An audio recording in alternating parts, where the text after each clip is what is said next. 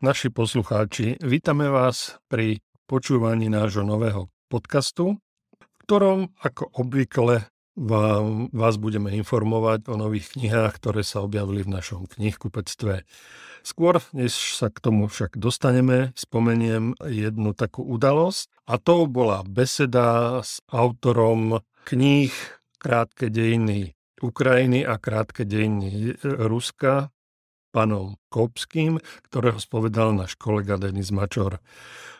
Záznam tejto diskusie nájdete medzi našimi podcastami na obvyklej adrese. Pokiaľ ste sa teda nezúčastnili a chcete si ho vypočuť, samozrejme. Alebo aj keď ste sa zúčastnili a chcete si to zopakovať, lebo Denis bol super.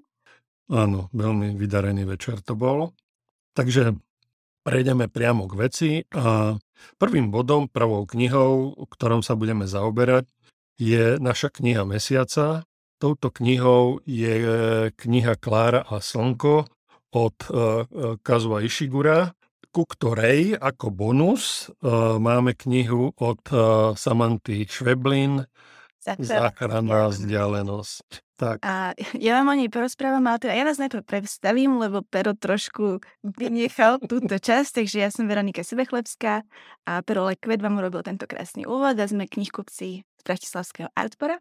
Takže Klára Slnko je 8. romanom Kazuo Ishigura, nositeľa Nobelovej ceny, ktorý teraz vyšiel, e, ktorá teraz vyšla v preklade Vladislava Galisa v Odeone.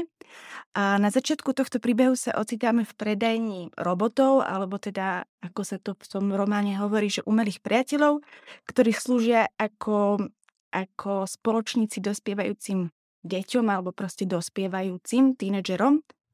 My o týchto robotoch veľa toho nevieme, netušíme, prečo má takáto technologicky úžasná vec vlastne takúto podivnú funkciu alebo takýto účel. Jediné, čo vieme, alebo čo si veľmi rýchlo vieme domyslieť, je to, že umelí priatelia sú na solárny pohon a z toho dôvodu majú veľmi špecifický vzťah k slnku, ktorý by sa dal nazvať až uctievaním. Príbehom nás sprevádza robotka, alebo teda umelá priateľka Klára, ktorú si kúpi jedna tínedžerka, ktorá, ako sa ukáže, má nejaké zdravotné problémy.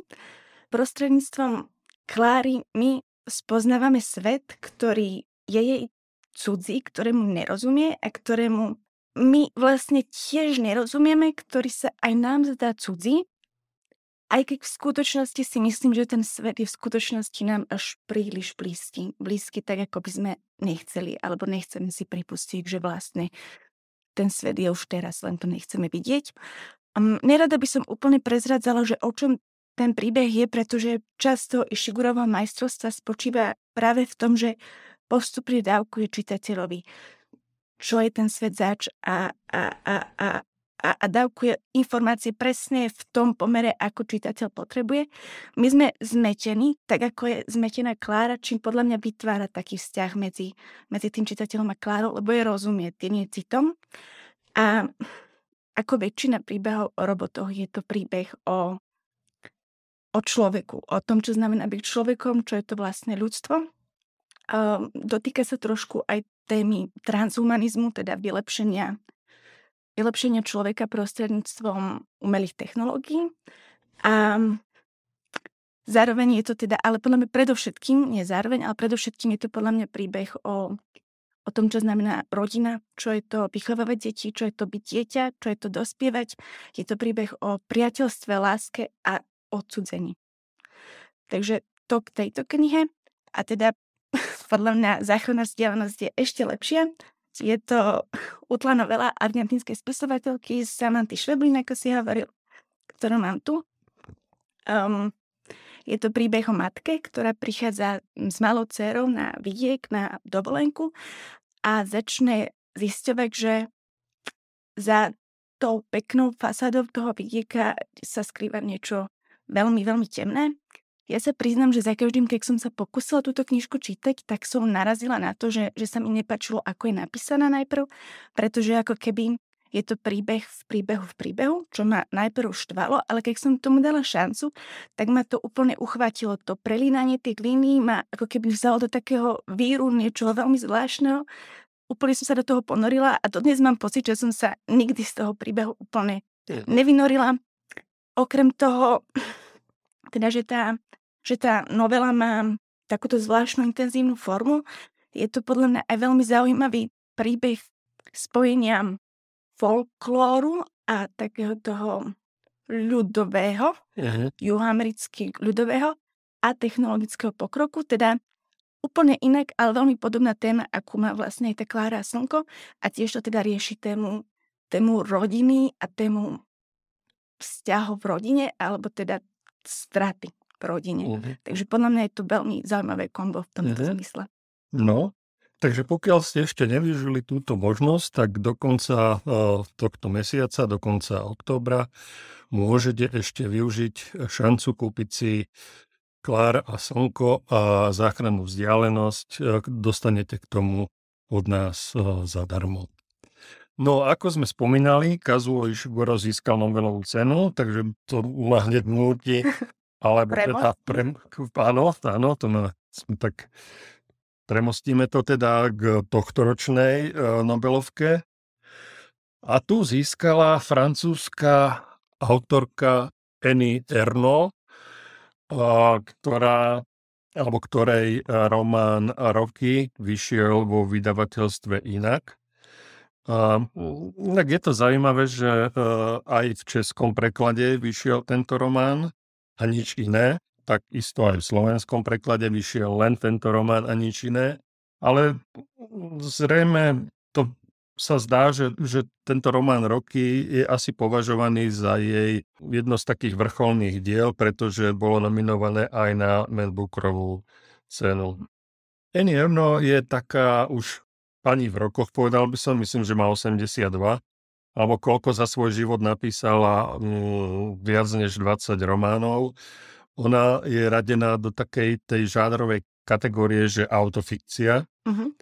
A teda má veľkú čitateľskú základňu, teda v, vo Francúzsku, ale teda nie len vo Francúzsku, pretože preklady jej kníh teda povychádzali, povychádzali vo viacerých jazykoch a, a napríklad obdivujú takí autory, jak je napríklad uh, Louis Edouard, ktorý uh, vlastne ako keby pokračoval v takom tom, v takých jej stopách, v tom, tom intímnom odkrývaní teda svojho, teda svojich rôznych životných tajomstiev a takých tých rôznych peripetí a tak ďalej. Takže pre mnoho autorov mladšej generácie je ona veľmi inšpiratívnym mm-hmm. ono to, zdrojom. Ono to tu aj píšu, že je to vlastne jedno z ikonických diel francúzskej memoárovej prózy. Memoár, je to sloho, ktoré si podľa mňa potreboval. No v každom prípade pre mňa to bolo prekvapenie, že hm. teda bola vyhlásená práve ona. Tak zase sme čakali niekoho iného, favoriti boli iní. Áno. Ale ako zmysle tom, že sme neočakávali, že vyhra niekto taký až známy, alebo nieko, od, od, koho poznáme niečo. Skôr sme očakávali, že vyhra niekto úplne nám neznámy. A Annie, Annie Erno bola v podstate bola medzi typmi na, na Nobelovú cenu, takže sa nám zdalo, že to je príliš, príliš známa na to, aby jej Nobelový výbor udelil niečo, ale teda je to príjemné prekvapenie podľa mňa. Ja by som teraz navrhoval, že by si mohla pár slovami niečo o tejto knihe povedať. O tejto knihe môžem povedať to, že, že zachytáva obdobie od autorkyho narodenia, to je, áno, ako si správne hovoril, v tom 1940. cez, cez obdobie jej dospievania, roky, keď učila, tuším, francúzštinu na škole, zachytáva výchovu jej synov až po rozvod.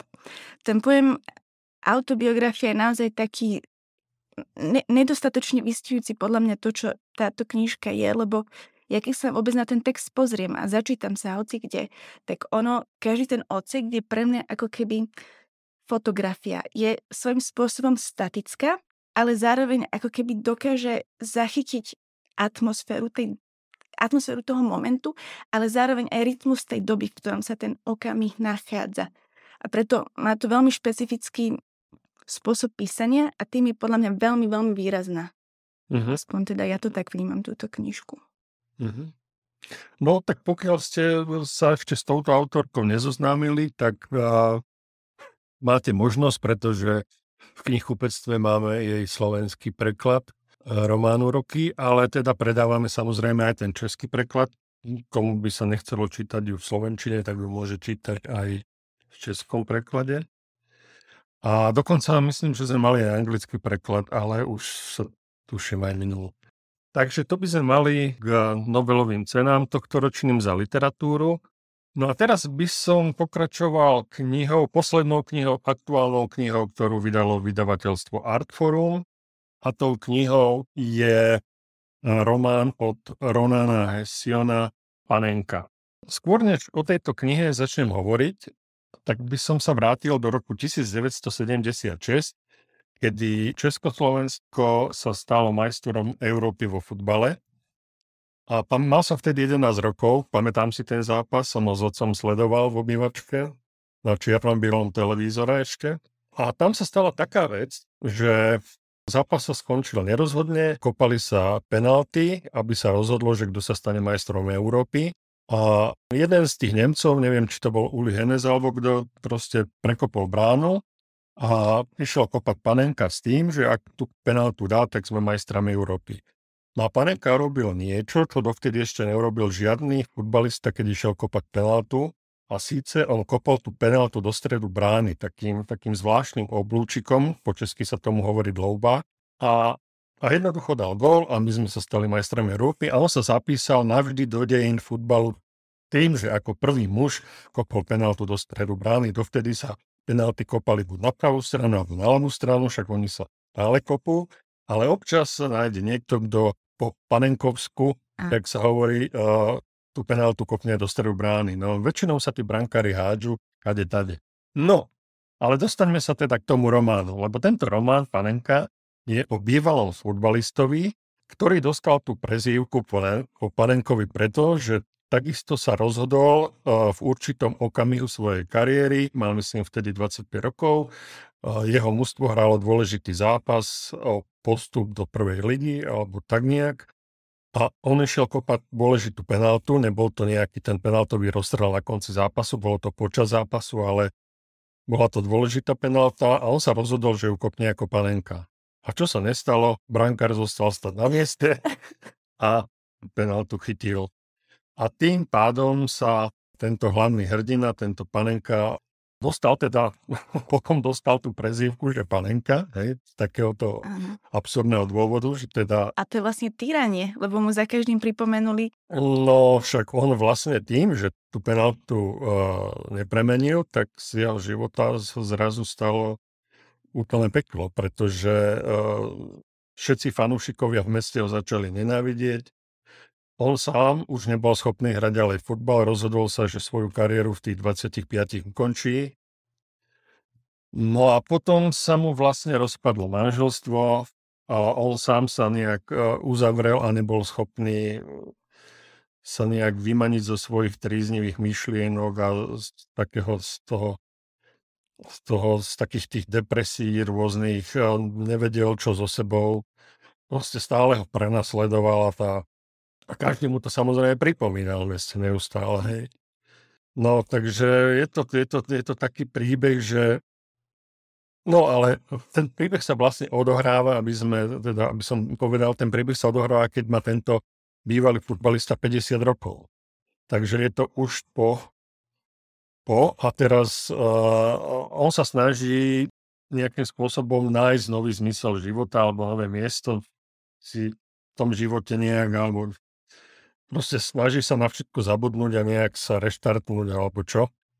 S tou bývalou manželkou má dceru, ktorá medzičasom sa vydala a teda mala, má syna, čiže on má teraz vnuka.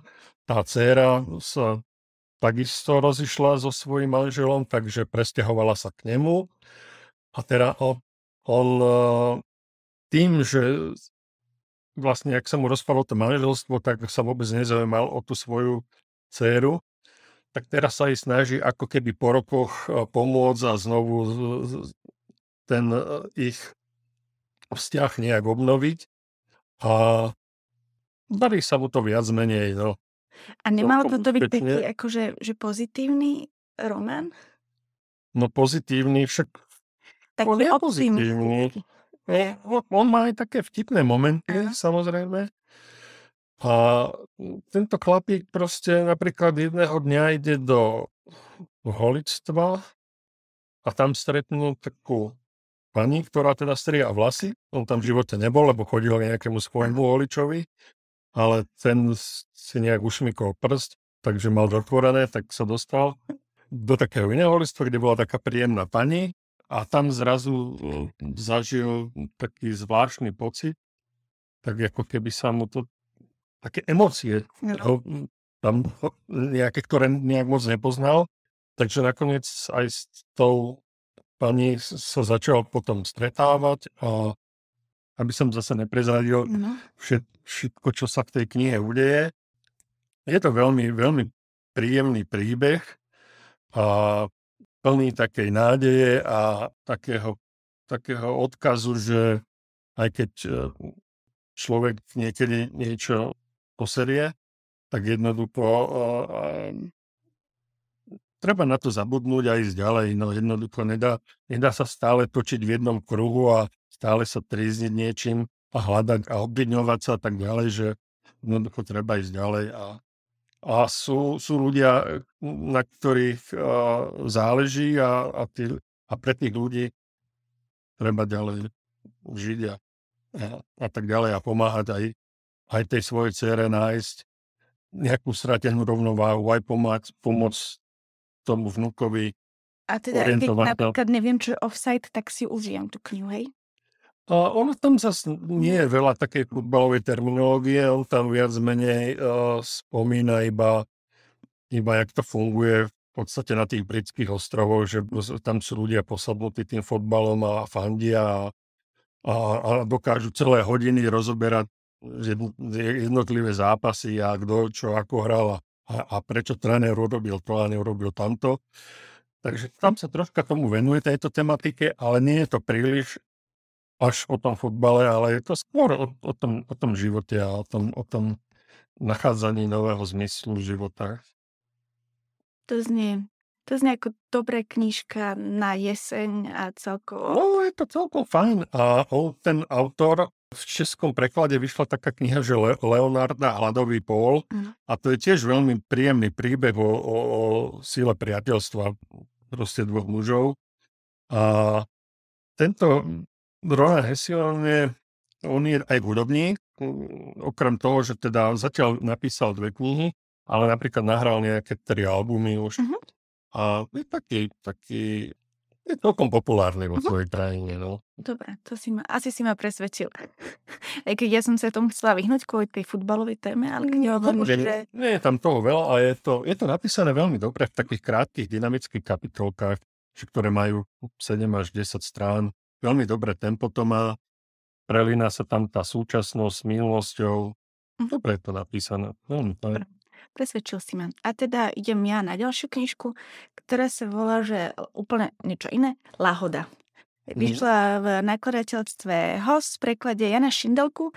Je to pre mňa pomerne ne- nevšedná knižka, ktorá prináša nezvyklý pohľad na evolúciu človeka a tá jej nekonvenčnosť nespočíva ani tak v tom, že by, že by hovorila o niečom, čo ešte nevieme, ale skôr tým, ako to, čo vieme, dokáže vzájomne prepojiť a argumentujú v tom zmysle, že naše chute, naše preferencie chutí, nie to, čo jeme, ale to, čo nám chutí, čo si vyberáme ako jedlo, silno ovplyvnili evolúciu človeka a, a vlastne históriu, históriu ľudstva.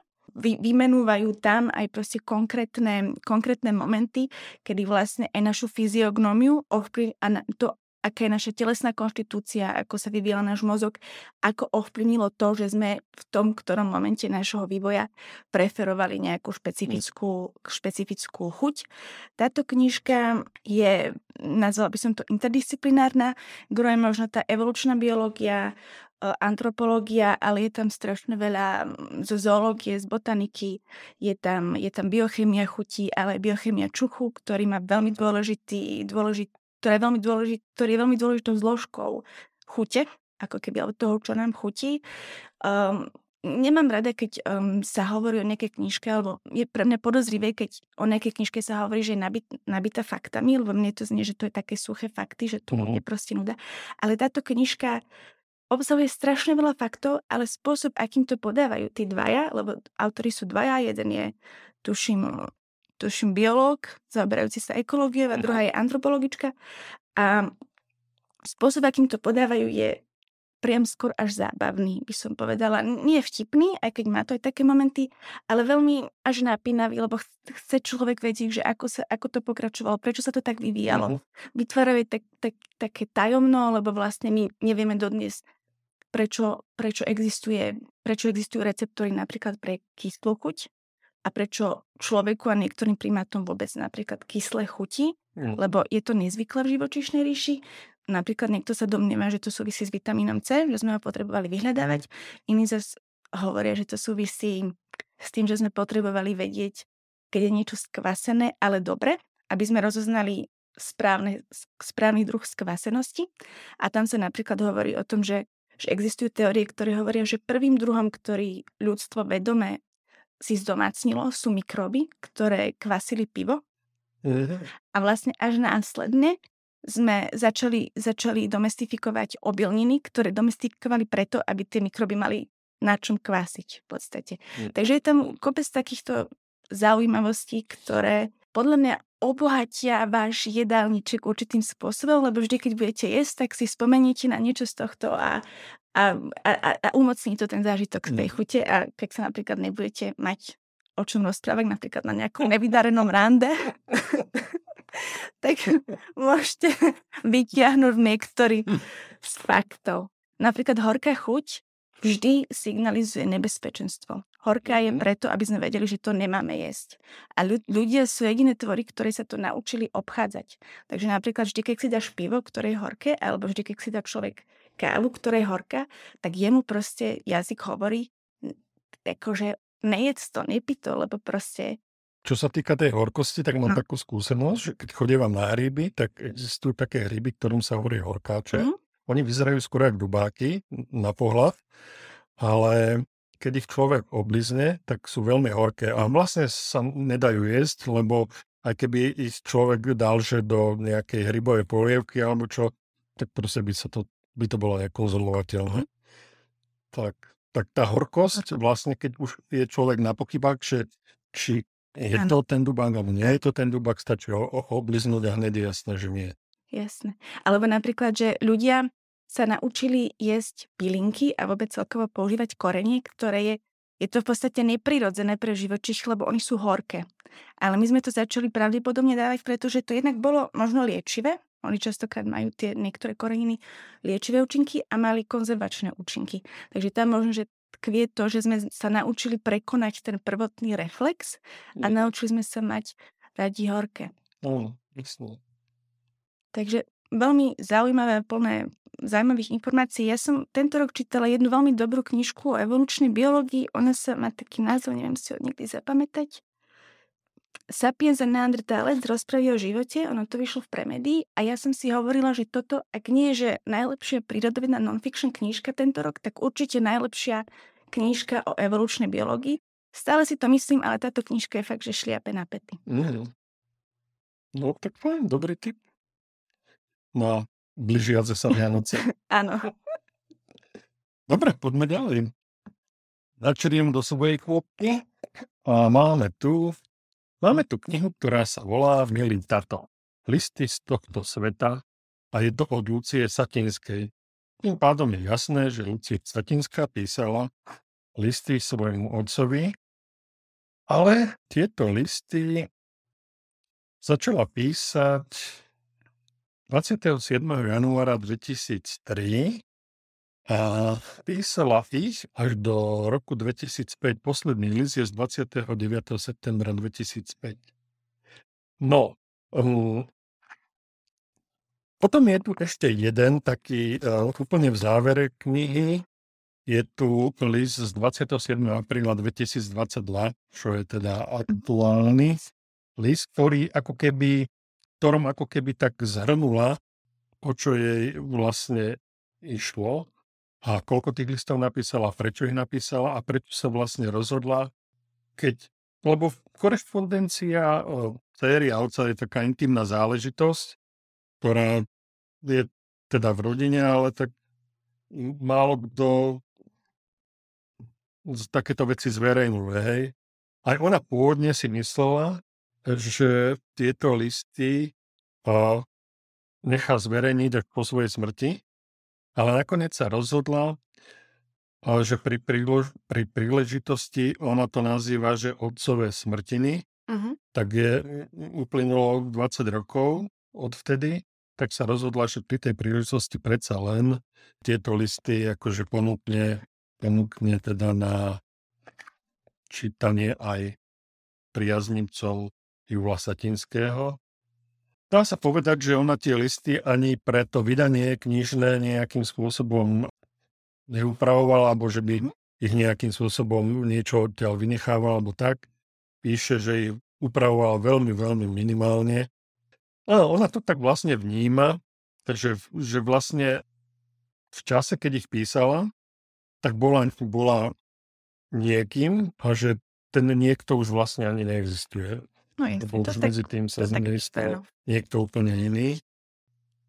Je to veľmi, no, veľmi taká intimná korešpondencia, takže myslím si, že ozrejmi určité, určité rodinné záležitosti a proste preniesie taký možno, nechcem povedať, že iný pohľad, ale doplný pohľad na Jula Sačinského, ktorý je...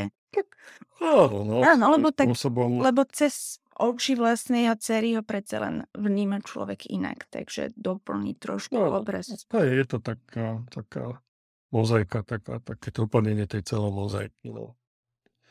Hej, no však ona už eh, medzi časom po jeho smrti pripravila na vydanie množstvo, množstvo iných uh, vecí. Mnohé nájdete teda aj u nás? No, myslím, že sú stále, niektoré veci sú stále dostupné. Napríklad tie gunžovníky, ešte, čo bol ten časopis, ktorý vydával, ten dvojzväzkový, to ešte stále je dostupné.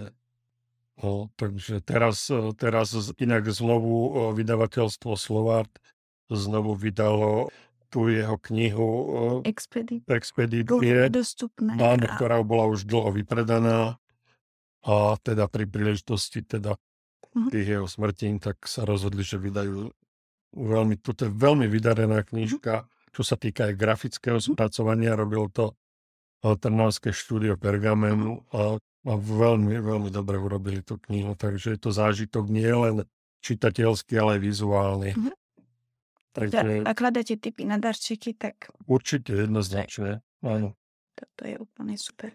Dobre, tak ja budem pokračovať, ináč zase knihou o, o vzťahu histórii a jedla, ale teda ak vám nesadol ten prírodovedný prístup, tak, tak vedzte, že v nakladateľstve Absint v preklade Karola Chmela teraz vyšla kniha Čo sa varí v Kremli od polského reportéra Vitolda Sablovského, dúfam, že to čítam správne, lebo vždy sa pomýlim, ktorá je voľným pokračovaním populárnej, jeho populárnej kulinársko-reportážnej knihy Ako nakrmiť diktátora.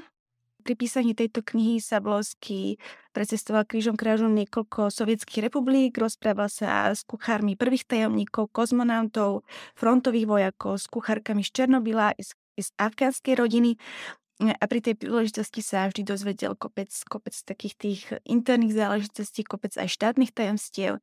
Ak ste čítali ako nakrmík diktátora, tak viete, že existuje veľmi fascinujúci vzťah medzi, medzi jedlom a mechanizmom moci a Sablovský dokáže spodobniť spôsobom, ktorý je zároveň zábavný, zároveň desivý, zároveň srdcervúci a myslím si, že táto knižka v tom, v tom celkom úspešne pokračuje. Preslov k slovenskému vydaniu sa inak venuje napríklad tomu, že čo varia v obliehanom Azovstali. Takže mhm. ono je to celkom aj také, že človeku z toho zviera žalúdok, ale náhodou celkom Sablovský ukončuje ten úvod pomerne optimisticky, čo sa týka vývoja vojny. Takže dúfajme. Mm. No, toto sú tie veci, že ja som teraz, mám rozčítanú knihu, a tu môžem aj vlastne ňou pokračovať.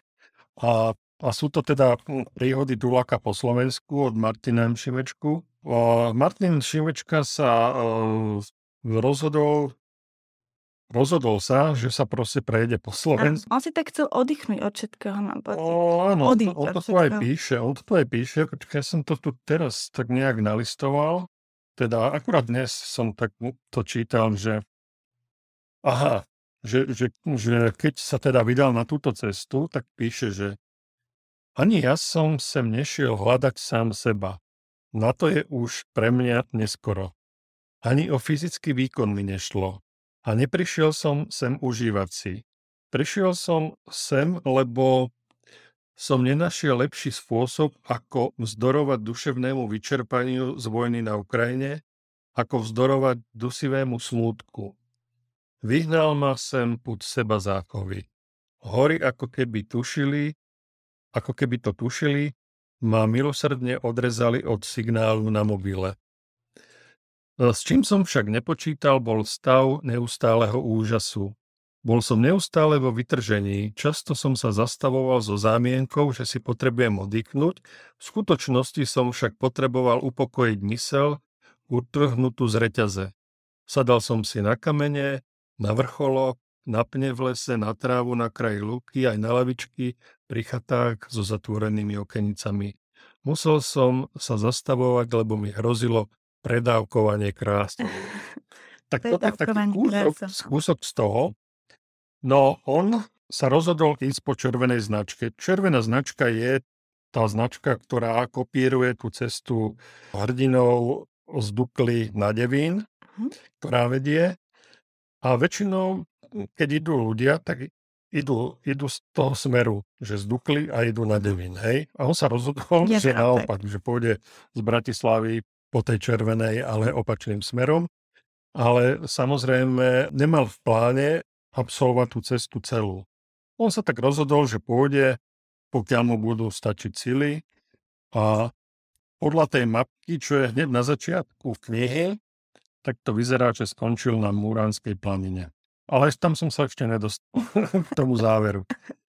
Veľmi zaujímavé je to, že on si zo začiatku teda ani tú cestu nejakým spôsobom, že nezobral si ani mapu. A koľko to asi trvalo približne, neviem, že dní on, alebo týždne? On tam alebo... uvádza, že prešiel 500 kilometrov, ale teraz som si nie je celkom istý, či mu to trvalo 3 týždne alebo uh-huh. mesiac. No, dobre. Alebo koľko. Sa to... Ale dajme tomu, že to, tých 500 kilometrov proste prešiel, ale on tam aj píše to, že on sa častokrát zamyslel a prehliadol tú červenú a zliezol niekam a potom sa zase musel vrátiť, proste zablúdil a teraz nevedel, sa musel vrátiť, zase nájsť tú červenú a, a pokračovať. A hovorí, že áno, že on je ten typ, ktorý hodne keď rozmýšľa, tak, tak proste nesleduje tú cestu, zabudne a potom zlezie. No, a, ale rozhodol sa, že ten princíp tej cesty bude v tom, že sa bude riadiť náhodou. Uh-huh. Že, že sa proste podvohitej náhode a nebude, nebude nejakým spôsobom mať žiadny plán. No tak inak sa Jeho plán to tá... nedajú zašiť podľa mňa. Hej, no je to, áno, lebo však sú ľudia, ktorí si všetko najprv naplánujú, koľko bude trvať e, ten, e, koľko kilometrov prejdú denne, kde, to, kde prespia a tak ďalej, koľko si zoberú zo sebou veci. On si zobral nejakých 20 kilov hovoril, keď začal, tak ho strašne boli akože vedrové kolby. Potom zase eh, achilovky a tak ďalej, že kým si to telo zvyklo na tú námahu a tak ďalej, že mu to chvíľu trvalo, kým sa sa o otlakovanie nehovorí. No a keď mal možnosť prespať v penzióne, prespal v penzióne, keď nie, tak prespal proste niekde vonku v lese, pri potoku, pri vode. To mal veľmi rád, že keď mohol prespať pri vode. Teda on ani neplánoval, že z tej cesty napíše nejakú reportáž, ale proste náhoda chcela, áno. že áno. No a opisuje tam stretnutia s rôznymi ľuďmi, ktorých stretol na tej červenej, ktorí vlastne išli tú trasu oproti nemu. Oproti nemu. Takže tam stretol zo takýchto ľudí, ale však stretal aj iných ľudí. Napríklad tam píše, zo začiatku došiel na dobrú vodu, a tam v krčme stretol nejakého hasiča s nejakým tam miestnym poslancom. No a, a tak mu hneď povedali, že teda jasné, však prespíš tuto na našej hasičkej tejto strážnici, či ak sa to volá. No ale inak to bolo zaujímavé, lebo že nie všetci, nie všetci ľudia, ktorých stretol, mu boli sympatickí. Hej. Niektorí boli jeho krvná skupina a niektorí proste nie. No a napríklad tuto mal problém s tým hasičom, že on bol, on bol, on hovoril, že keby Putin proste došiel na Slovensko, takže ho bude vítať s, s nejakou červenou zástavou alebo čo. Hej, že bol vyslovene, že tam proste musel sa vyrovnávať aj s takýmito všelijakými extrémistami, alebo jak to nazvať. Takže je to veľmi zaujímavé, teda popisovanie toho všetkého, čo sa mu proste dialo. Čiže je to jeho rôzne myšlienky, úvahy, spomienky, plus stretnutia s tými ľuďmi. Je to také fajn, dobrodružné ja čítanie. Ja som niekde čítal, že ono to je vlastne svojím spôsobom, áno, dobrodružné čítanie a zároveň je to taká správa o stave slovenskej spoločnosti. Tak áno, lebo tak cez tých ľudí v podstate, áno, to každý je nejaká vzorka. Áno. A že sú tak rôzne namixované. Áno, áno. Že nie, nie len povedzme, že dobre, teraz si v Bratislave, tak poznáš nejakú vzorku, alebo ideš do nejakého mesta a poznáš nejakú vzorku, ale toto bol taký ten mix jednak aj tých, čo čo stretával na tej ceste, čo stretával, kde sa niekde ubytoval, prespal. Nie, je to tak svížne dobre napísané, však jeho, tá jeho kniha Telesná výkova napríklad, tá vyšla už kedy a predáva sa dodnes stále. Veľmi dobre sa predáva, alebo jednoducho vyšla už v rôznych dotlačiach a stále proste ľudia majú radi a, a myslím si, že aj toto bolo to, že ono to pôvodne vyšlo iba uh, ako reportáž pred denní gen, áno. ale nakoniec, keďže bol po nej tak, áno, taký dopyt, dopyt, tak sa rozhodli, že to vydajú aj knižne. No. Dobre. Tak ja budem pokračovať knižkou na podobnú, že politicko-publicistickú notu. Teraz eh, v, vo vydavateľstve Marenčín Pete v preklade Karola Vlachovského pre, vyšla kniha Kalmana Mixata, neviem, či to čítam úplne správne, Dlhé vlasy, krátky rozum. Kalman Mixat je, je autor, ktorý žil niekedy na konci 19. začiatku 20. storočia. Čitatelia ho možno poznajú ako, ako autora hlavne beletrie a poviedok. Eh, v Marenčinovi mu vyšlo 8 zväzkov. Tento deviatý je trošku iný, okrem toho, že obsahuje aj román, aj takú fiktívnu dvojnovelu, obsahuje cyklus listov, parlamentné črty a spomienkové fejtony. Leitmotívom celej knihy sú voľby, o ktorých Kalman toho vedel celkom dosť, lebo on sa bol 28 rokov poslancom uhorského snemu. V tej knihe nájdete pre neho taký charakteristický sarkastický humor, nadsázku, iróniu tá kniha má aj svoju naozaj literárnu, beletristickú hodnotu, má svoju historickú hodnotu, ale povedzme, že je náročnejšie na čítanie ako tie jeho podľa mňa beletristické kusy, pretože trošku tam človeku vždy bude chýbať ten pochopenie toho naozaj kontextu a tých historických reálí, keď samozrejme je tam poznámkový aparát. Napriek tomu sa to číta prekvapivo svižne, prekvapivo aktuálne práve preto, že že ja, ja len tak som to začala listovať a hneď vždy som narazila na nejakú, na nejakú časť, ktorá mi pripomenula niečo, čo sa práve teraz deje. Mm-hmm. Napríklad, ja neviem, um, šírenie konšpirácií ako, ako nejaký poslanec, ktorý sa nedostal do parlamentu, tak si to chce akože vybaviť inak, stretne sa s nejakým županom alebo tak, začnú sa o tom po, po dedine šíriť klepy, alebo teda klebety a už sa proste vymýšľa, že s akým kráľom, aká pečať a proste úplne vymyslí. Proste veľmi to naozaj, ako keby to odzrkadluje dnešnú spoločnosť a ja som sa veľmi smiela, lebo mne v súčasnej dobe častokrát chýbajú slova, keď chcem komentovať politickú situáciu, alebo teda povedzme, že slušné slova. No. A keď chce človek zostať dáma, tak to má fakt ťažké. A toto bolo, že že, že hneď Lala v úvode. Dobový pojem mameluka, píše pán Holec v úvode, by sme mohli použiť aj dnes. Ide o vládnych poslancov, ktorí uh, tvoria hlasujúcu mašináriu za všetky vládne návrhy. Oni sami nie sú dobrí k ničomu, len tlieskajú, hlasujú a podporujú. Takže... Máme výborno. Áno. To slovo mi je také povedať. Aj mne mne, ale nevedela som, že čo to znamená, ale teda máme luci. A máme lučky. Aj aktuálne, aj vtipné, aj... Uh-huh. Však inak všetky tie jeho knihy, ktoré ano. vyšli, boli vhodne vtipné. Myslím, že on bol taký humorista. Áno. Aj to, aj to silno z toho cítiť, akože Hovorím, je to trošku, podľa mňa, náročnejšie čítanie, alebo nie, nie je to až také... Proste musí si človek zvyknúť na to, že nepozná niektorých tých ľudí, aj keď, ako hovorím, je tam ten poznámkový aparát a naozaj je to preložené veľmi dobre a poctivo k tomu pristúpili, ale vždy bude chýbať ten poznanie toho kontextu, No, ale, ale A pomerne hrubá je takú, Je. pozerám.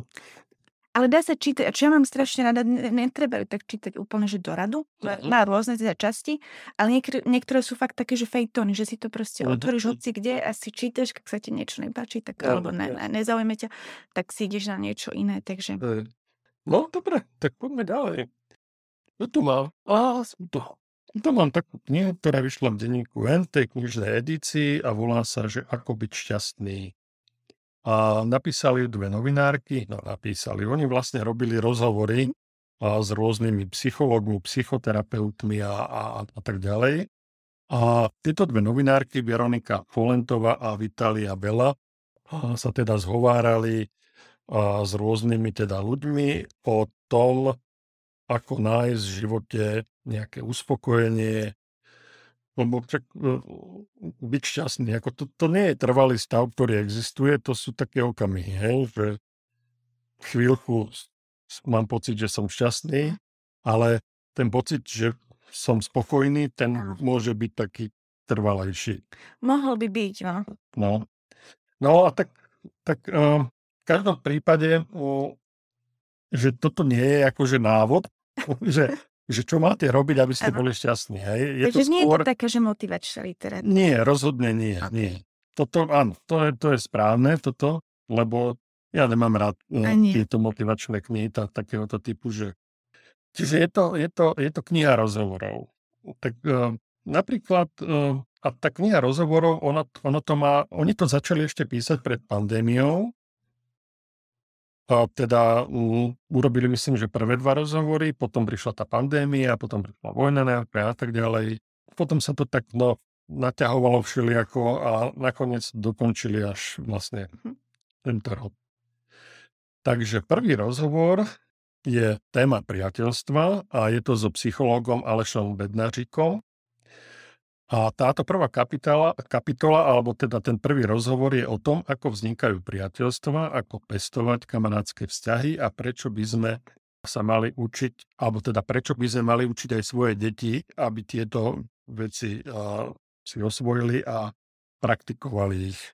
Ďalšia, ďalší rozhovor je o vzťahoch a to je so psychologičkou Zuzanou Hradilekovou a ten rozhovor je o tom, ako budovať funkčný vzťah, ako prekonať partnerskú krízu a neveru, ale aj o tom, kedy je rozvod lepším riešením.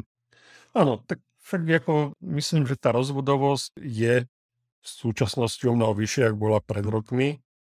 Aj keď No. možno je to skôr dané tým, že teraz je to také priateľnejšie spoločensky sa rozviesť a ženy možno nemusia. No, mm, ten to ako- bolo také nie? Že také, že aj, sa, aj si taká... Aj, áno, každý na teba pozeral. Aj pre ženy podľa mňa bolo ťažšie ako keby zostať bez muža, ako dnes je to No. už v podstate si to môžeš dovoliť aj Čiže potom žiť v takom tom zlom, Mhm. nefunkčnom manželstve je možno ešte väčšie utrpenie, No ako určite. ukončiť, no.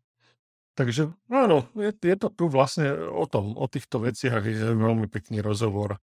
Potom samozrejme ďalšia téma, ktorú nemohli obísť, je rodičovstvo. Rozprávali sa o ňom s Hanou Celušákovou a teda rozprávali sa o tom, ako mať šťastné rodičovstvo, ako sa pripraviť na príchod dieťaťa, ale aj o zvyšujúcom sa tlaku na to, aby rodič aj dieťa boli dokonalí. Hej, to je zase také tie trendy, že chceme, alebo teda mnohí rodičia chcú od detí. Častokrát si niečo chcú dokázať cez deti. Áno, to, toto je ten trend taký, že čo sa im nepodarilo v ich životoch, tak si tak chcú, aby áno, tie decka. No a potom niekedy ich nútia k veciam, ktoré oni sami nechcú a vznikajú potom zbyto, zbytočné konflikty, ktoré vedú k tragédiám. Častokrát. No, takže takto. Potom je tu ďalší rozhovor o výchove, to je so Zuzanou Zimanovou. A teda e, je to zase o tom, ako vychovávať šťastné dieťa. potom kedy sa výchova končí, o tom, ako kontrolovať deťom sociálne siete, ako s nimi hovoriť, keď sa napríklad vyskytne tá téma rozvodu a tak ďalej a tak Mhm. ďalej. Čiže to už je ďalšie to štádium, keď už tie deti pomaličky už eh, dospievajú a, a samozrejme mnohé z nich uh, povedzme nezdravú uh, No vš- sa preháňajú to, dalo by sa povedať, preháňajú to s časom stráveným v tom virtuálnom priestore a tým pádom tá realita je troška potom im tak nejak uniká a, a tak ďalej. Je to zase komplikovaná téma. Aj vlastne sú tieto dosť nebezpečné občas, alebo nie, že občas, ale No bývajú aj samozrejme v tom virtuálnom svete sa môžu stať obeťami rôznych uh, predátorov, hej. A mne to príde super, že lebo dnes je psychologická starostlivosť veľmi málo dostupná, ale pre väčšinu ľudí je aspoň takáto knižka, ktorá človeku pomôže ho možno nasmerovať alebo si uvedomiť niektoré veci. Nie, Možno nie, naozaj. všetko sú to skúsení psy- Áno, psy- psychológovia a psychiatri, ktorí im ponúkajú tú pomoc aj prostredníctvom to- to, toho rozhovoru. hej, toho rozhovoru. No, potom, potom je tu téma napríklad neplodnosti, hej, že to zase je toto rozhovor s psychologičkou Silviou eh, Schmidmajerovou. A to je teda o tom, že ako zvládnuť, eh, ako zvládnuť eh, tú záťaž a ten stres toho, keď sa nedarí, má to dieťa, túžia pomoc. asi každý pýta, že a kedy už a Áno, a už chcem potom- byť stará mama a podobne. A samozrejme, teda, keď to nejde tou prirodzenou cestou, tak je to aj o tom umelom oplodnení a, a o tom, ako vlastne, eh, aby sa ten vzťah nerozpadol, keď sa vyskytnú tieto problémy.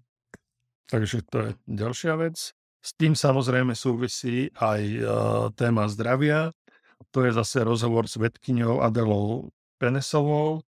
A to je teda rozhovor o zdravom životnom štýle, o strave, o pohybe, o tom, ako, aké, ako si získať návyky, ktoré nám pomáhajú udržať si uh, zdravú váhu a tak ďalej, a tak ďalej. Všetky tieto témy. Lebo áno, to zdravie vlastne súvisí s tým, že keď je človek zdravý, tak sa, tak sa cíti aj šťastnejší, aj psychicky lepšie sa cíti, hej. lebo Je to psychosomatické, ako sa hovorí, že, no, sa to vzájomne ovplyvňuje. hej. No potom tu je téma úspechu, to je, to je rozhovor so Silviou Ondrisovou o tom, ako vnímame úspech, ako môže úspech ovplyvniť eh, náš život a či úspech môže spôsobiť pocit šťastia a tak ďalej a tak ďalej. Takisto zaujímavá téma. Samozrejme, súvisí, ďalšia téma, ktorá s tým súvisí, je vyhorenie. Mhm. No, takže to je rozhovor eh, s Martinom Ondrejkovičom o tom, ako predchádzať vyhoreniu, prečo je dôležité sa o tom rozprávať a čo robiť, eh, aby sme práci neopakovali chyby a tak ďalej a tak ďalej, aby sme sa vyhli proste tomu, že jedného dňa nebudeme schopní do pokračovať, práce. pokračovať eh, v nejakých pracovných aktivitách. A vlastne potom aj v živote. nás to odpíše totálne, no.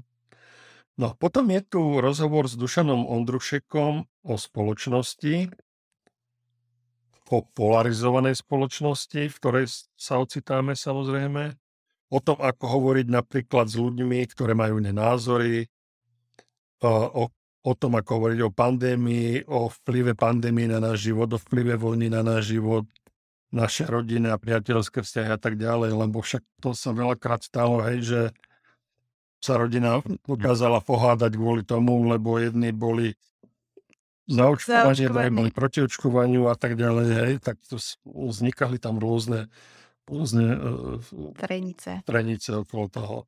A takisto samozrejme aj názory na to, že na, na tú vojnu. Rozpadli sa na to, aj- vzťahy sa na tom rozpadli. Ja som Áno, to, ja som to áno. po svojom okolí zažila, No. že proste Uh-huh. Jasné, ja, ja. Takže tak, no.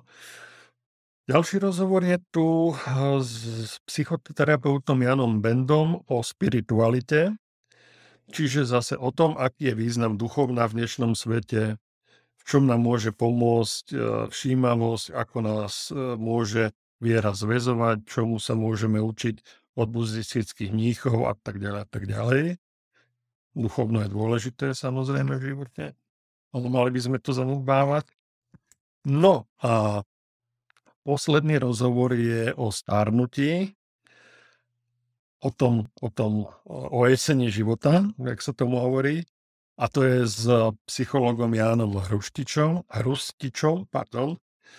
Čiže ako stárnuť pozitívne, ako sa zbaviť takého pocitu strachu zo smrti aj, že to mnohých ľudí už keď sa blíži ten, jeseň života. tá jeseň života, tak jednoducho je tam dajme tomu, že keď je človek e, v tom produktívnom veku moc o smrti nepremýšľa, hej, ale keď už mu klope na dvere, tak tam už mm. je to potom také, no a mnohí majú z toho potom úzkostné stavy a, a tak ďalej a tak ďalej, no a, a samozrejme ešte potom nastáva pocit osamelosti, hej, povedzme, stane sa, že jeden z partnerov môže zomrieť, druhý zostane sám, mm hej, teraz vôbec nájsť nejakú silu pokračovať ešte v tom živote, nájsť v ňom zmysel, keď celý život žije s niekým a, a zrazu ten niekto už nie je a tak ďalej. No, je to veľmi, veľmi, veľmi zaujímavá a inšpiratívna kniha rozhovorov o tom, ako sa priblížiť k tomu pocitu uspokojenia a nachádzať to šťastie v, v tom živote. No. Mhm. To znie zaujímavo. Ja mám teda... ja mám knižku, ktorá mi prešla rukami niekoľkokrát, priznám sa, a za každým teda sa nad ňou pokrčila nos, pretože ona má takú, že divoko červenú obálku a názov taký podľa mňa až telenoveloidný, že strašlivá závrať. Hm. A ja som si proste predstavovala na základe toho, že to bude knižka o nejakej zakázanej láske alebo niečom podobnom. A potom som nakoniec zistila, že to je, že, že sa veľmi milím, že to je knižka knižka, ktorá, teraz budem citovať, je to román Paktu o vedcoch, ktorí vo svojich odboroch učinili prevratné objavy o Borovi, Heisenbergovi, Schrödingerovi a podobne. Mm-hmm. Takže to, to bolo tak, také moje prvé prekvapenie, že aha, predsa len to bude niečo iné ako som si myslela. A teda začala som, začítala som sa a ja teda som celkom už doščítala knižiek o, o podobných vecoch, ale fakt, že ešte sa mi nestalo, že by tam na mňa vyskočila priatka Morušová alebo, alebo spôsob spopolnenia Hermana Göringa alebo história výroby modrej farby. Takže tá knižka bola opäť úplne niečo iné, čo som od nej očakávala aj na základe tej anotácie. Mm-hmm. Tá, tá prvá kapitola bola taká ako keby non-fiction essay, ktorá, v ktorej sa prelínala veda s históriou a ukazovala rôzne zaujímavé spojenia. A teda ja už som bola taká, že toto je knižka, ktorú ja chcem kúpiť všetkým mojim kamarátom, ktorí ktorých nezaujíma veľmi veda, ale majú radi históriu, že aby, aby videli, že ak, ak, ak, ak, ak to je proste zaujímavé. A vlastne ľuďom, ktorí ktorí naopak, že, že ich nezaujíma história, ale majú radi vedu, že aby zase videli aj tú druhú stránku. A som si hovorila, že to je perfektná knižka, ale potom som sa teda začítala do ďalšej kapitoly, ktorá bola, ktorá ale už bola ako keby úplne iná, alebo, alebo ktorá, ktorá už obsahovala časti, ktoré som cítila, že sú vymyslené.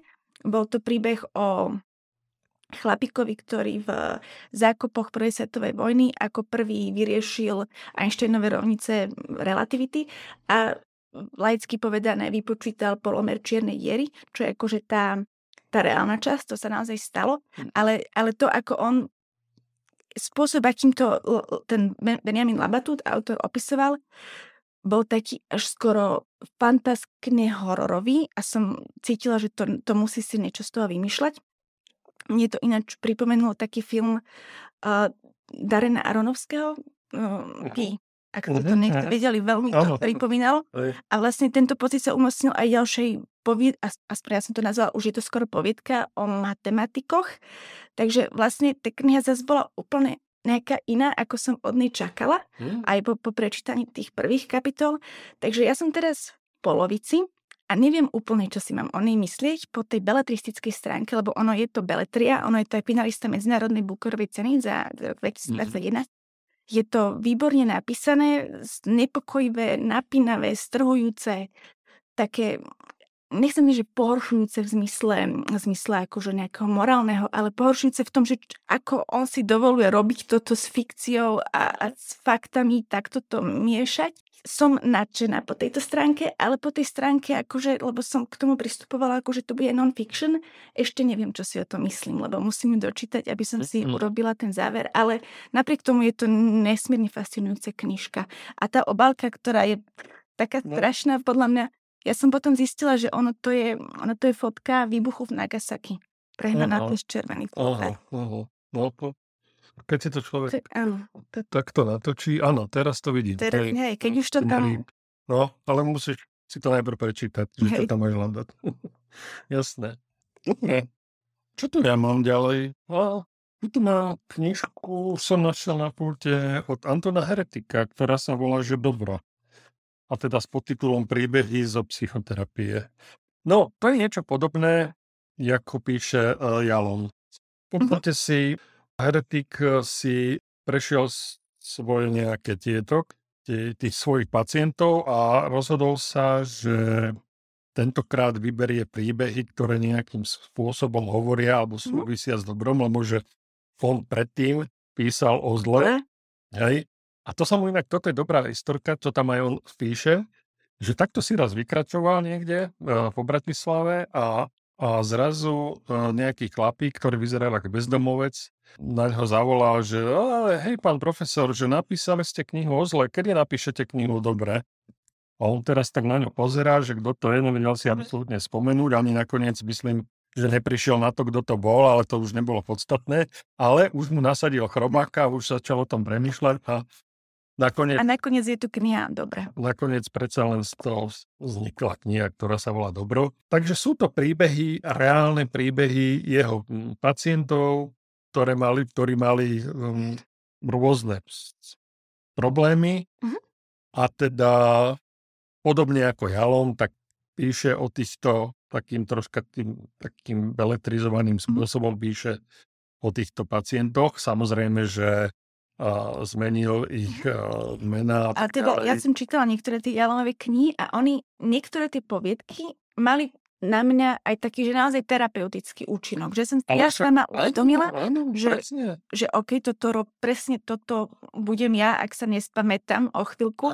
A to tiež to, to takto... Toto je presne, to je presne také isté, že on vlastne pracuje s tým pacientom a ukazuje a, akým spôsobom s ním pracuje uh-huh. a, a dokonca tam e, na, na, úplne na konci knihy sú také, že, že dve recenzie od, e, od nejakých e, tiež nejakých ľudí, ktorí no, sú psychoterapeuti, akurát, akurát ja ich nedá, nepoznám. Jeden sa volá Ivan Verny, žije v Cirichu a druhý je uh, Jindřich Nerad, a ten žije v Amsterdame. No a, a títo vlastne tam tak, tak píšu, že keď si prečítali túto jeho knihu, že vlastne aj ich samotných uh, to obohatilo, pretože uh, bolo zaujímavé uh, sledovať jeho prácu uh, s týmito pacientami. Uh-huh. Takže má to, má to veľmi taký, uh, podobne ako ujalo ma to má taký ten spôsob. Hej, že je to také dobrodružné čítanie psychoterapeutické. No, takže to je, to je fajn. No, takže koho zaujímajú takéto, takéto veci, tak určite dávam do pozornosti. Okay. Ja budem pokračovať s niečím úplne iným. Mňa veľmi potešilo vydavateľstvo Mamaš, že sa odvážilo vstúpiť do vôd fantastiky a v preklade Patrika Franka vydalo klasiku Artura C. Clarka Stretnutie s rámom, Clark toho napísal veľa, asi najznamejšia je teda jeho vesmírna Odisa, ale teda podľa môjho názoru je táto knižka, alebo tento príbeh mňa zaujal viac, aj keď mám rada aj vesmírnu Odiseu. A čítala som ju už dávnejšie a preto ja si vypomôžem svojou recenziou, ktorú som kedysi napísala. E, je to haš sci o mimozemskom objekte nazvanom podľa indického božstva, ktoré si, ktoré si pláva vesmírom, nevieme odkiaľ, nevieme kam a nevieme, čo z toho nás desí viac. A nie je to kniha o mimozemšťanoch, pretože objekt, ktorý sa teda objaví na pozemských radaroch a ktorý sa ľudia vyberú preskúmať, sa zdá byť opustený, ale tá neprítomnosť tvorcov toho objektu začína človeka postupne doliehať a oni tam tí mimozemšťania fakt, že nie sú veľmi intenzívne. Oni tam nie sú čím ďalej, tým viac tam mhm. ľudia sú, tým viac pociťujú tú, tú, tú neprítomnosť tých mimozemšťanov. Takže, takže je, je tam taká zvláštna atmosféra, ktorú ja si dodnes pamätám. Neviem už, že nepamätám si detaily, ale pamätám si, ako to na mňa pôsobilo, tá, tá neprítomnosť tých tvorcov a vlastne prečo takýto objekt tu poletuje a, a, a kam ide a čo, čo tým chceli povedať. Mm-hmm. Takže, takže ja to iba odporúčam že je to zaujímavá knižka. A ako som už spomínala, je to klasika žánru, ale koncom minulého roka bola ohlásená, že, bolo ohlásené, že bude filmová adaptácia, ktorú bude režírovať Danny Villeneuve. To je režisér, ktorý natočil napríklad Dunu. A teda myslím si, že keď ten film príde do kina, alebo keď začne sa o ňom hovoriť, že, že to bude aj, že, že, že tá kniha bude patriť aj k takému všeobecnému kultúrnemu alebo popkultúrnemu rozhľadu. Takže Konec da, koncov tak to bolo aj z Dunou. Opäť sa začala predávať. Áno, áno. Takže si myslím, že, že aj to je ďalší jeden z dôvodov, prečo plný Mm. A môžeme sa vyhnúť aj tomu hypu, ktorý príde. Mm. Tak sa teraz ľudia urobí si názor. Áno, a potom čakať na. A potom mudrovať. Samozrejme, jasné. Takže kníh na našich pútoch je nových čoraz viac a viac s tým, ako sa blížia Vianoce. No ja som tam teraz našiel knihu, ktorá prišla tiež len nedávno. Je to kniha Václava Cílka, ktorá má názov Přijít za svítání. A nie je to jeho nová kniha, je to, sú to vybrané eseje z rokov 2002 až 2022. Už je to také ohliadnutie za eseistickou tvorbou Václava Cílka. Je to také jeho, že best of, dalo by sa povedať teda. A je to, je to, no, lebo takto, že prečo, že 2002, lebo vtedy e, vlastne vyšla taká kniha, ktorá sa volala, že Krajiny vnitřní a vnejší, a ktorá získala, alebo ktorá sa stala takým, že bestsellerom. A veľmi, veľmi veľa kusov sa jej vtedy predalo.